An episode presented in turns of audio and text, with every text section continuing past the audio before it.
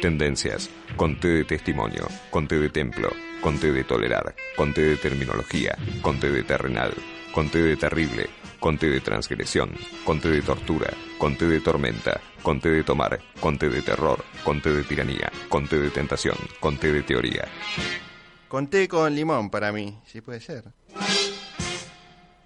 Seguimos en tendencias y vamos a charlar con Julieta Sibona para que nos dé alguna de sus recomendaciones, estas recomendaciones que nos da todas las semanas para ver qué podemos hacer en materia de espectáculos, de artes visuales, audiovisuales.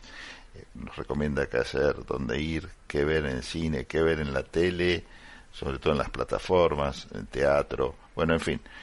Me parece que hoy se viene un día de, de cine o por lo menos audiovisual tengo entendido, voy a espolear la columna de Julieta, como ella nos adelanta a veces contenidos que me enojo mucho cuando lo hace, de, la, de las películas. Bueno, yo les voy a contar anticipadamente que Julieta nos va a hablar de una película que se llama Memoria, es una película de Wira Zetakul, un director de cine de Bangkok, y también para los fanáticos de Nick Cave, nos va a contar sobre el documental que se viene, en este caso en las plataformas, pero bueno, no te voy a sacar tema, Julieta, anticipé un poco para que la gente también se quede y se enganche con tu columna. ¿Cómo andás? ¿Qué tal? Hola Pablo y equipo, ¿cómo andan todos por allá? Acá nuevamente con mis recomendaciones, esta vez con una particularmente. Eh, elegí una película para recomendarles, sobre todo para los que quieren ir al cine, ¿sí? Porque es una película que finalmente se estrena en salas, una película que veníamos esperando mucho ya desde el año pasado. Estoy hablando de la película Memoria, una película que está dirigida por Apichat Pong Wirasetakul, eh, complicado de pronunciar, más si lo ves escrito. Eh, este, mm, este director es de Bangkok, ahora te voy a contar un poquitito más sobre el director, pero vamos primero con la película, esta película que se llama Memoria, que fue la película que fue la ganadora del premio del jurado del Festival de Cannes en el 2021, ¿sí? El año pasado. Una película que está protagonizada por una gran actriz que cada vez muestra eh, mejores matices, facetas, cada vez se la ve más poderosa y magnética en la pantalla, que es Tilda Swinton, que también vamos a hablar un poquitito de ella. ¿De qué se trata Memoria? Es una película complicada de, de, definir, incluso Pablo, vos que no sos amante de los argumentos, no te preocupes, porque cualquier cosa que yo te cuente de la película, la película va a ir por otro lado completamente distinta.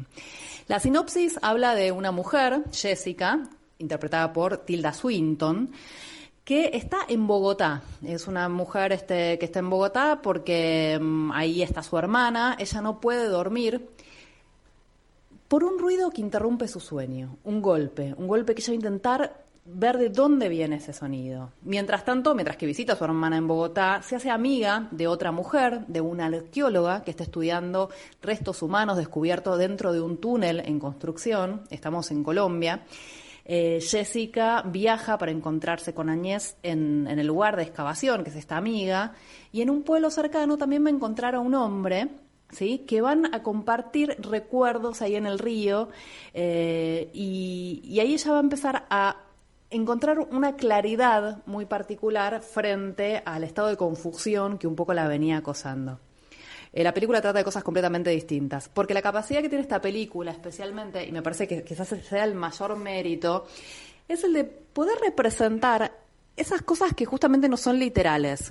Eh, una sensación, eh, una cuestión que tiene que ver justamente con el tema de la memoria, y la memoria no solamente de uno, sino memorias enteras de los pueblos ligadas a los lugares y a los territorios. Había dos películas que se me vinieron a la cabeza cuando empecé a ver esta película. Una es Japón, de Reigadas. No sé si te, tuviste la oportunidad de ver. Y la otra es El prófugo, de Natalia Meta, una película nacional, está interpretada por Erika Rivas, sobre todo por el tema del sonido, ¿no? Y cómo juega en parte a buscar la visualización del sonido.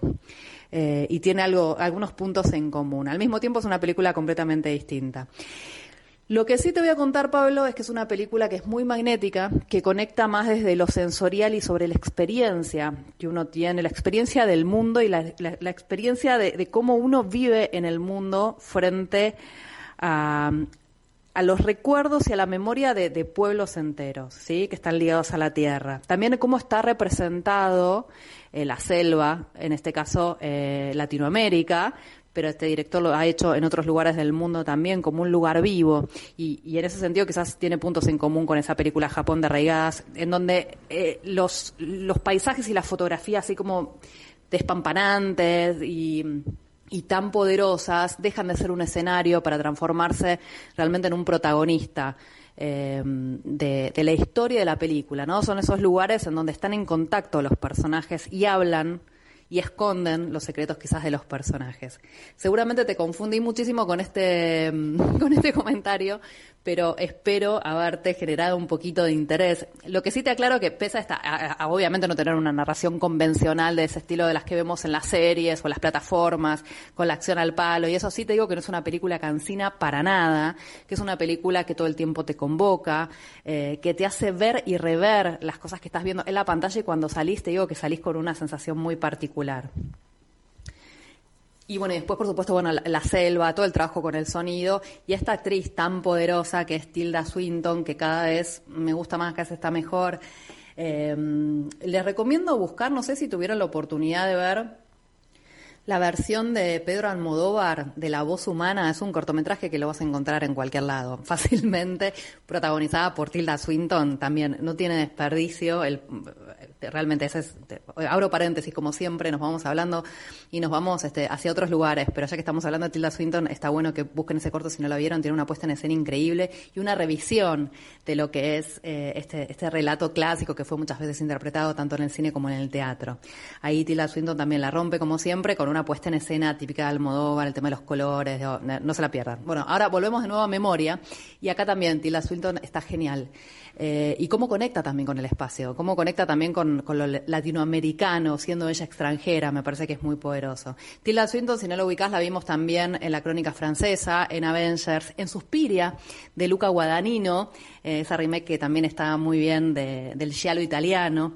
Eh, también me acuerdo de un personaje muy lindo que, que, tenía también una película de Luca Guadagnino que se llamaba Yo soy el amor, que acá se estrenó con el nombre El amante, no, La amante.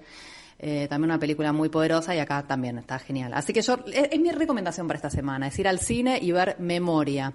¿sí? No se la pierdan. Si te la perdés, bueno, el mes que viene, en agosto, se va a estrenar en Movie, pero, pero bueno, vale la pena verla en el cine, sobre todo no solamente por el tema de la fotografía, sino porque también el tema del sonido es muy fuerte dentro de esta película. Y bueno, una muy breve referencia al director. Este, este director nació en Bangkok en 1970, es un director muy joven.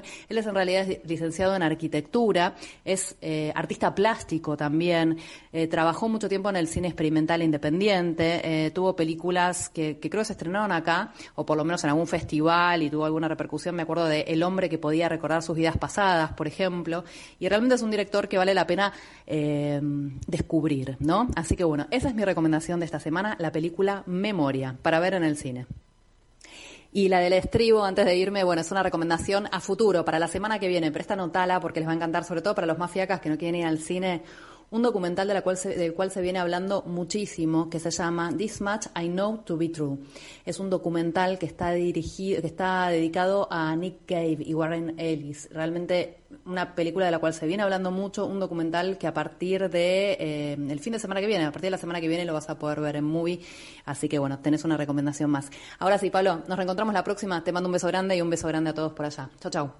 Buenísimo, lo tuyo, Julieta Sibona, nos reencontramos el próximo martes entonces, acá en Tendencias, buenísimo entonces lo que nos contaste sobre Memoria, esta película que hay que ver al cine la semana que viene de Wira Zetakul, este director de cine de Bangkok, y también este documental obviamente sobre Nick Cave, como vos bien decías, muy esperado por los fanáticos de este artista, así que bueno, lo vamos a ver seguramente en las plataformas.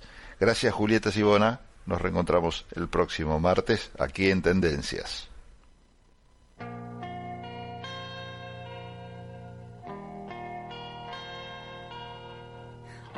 Can be an asshole of the grandest kind. I can withhold like it's going out of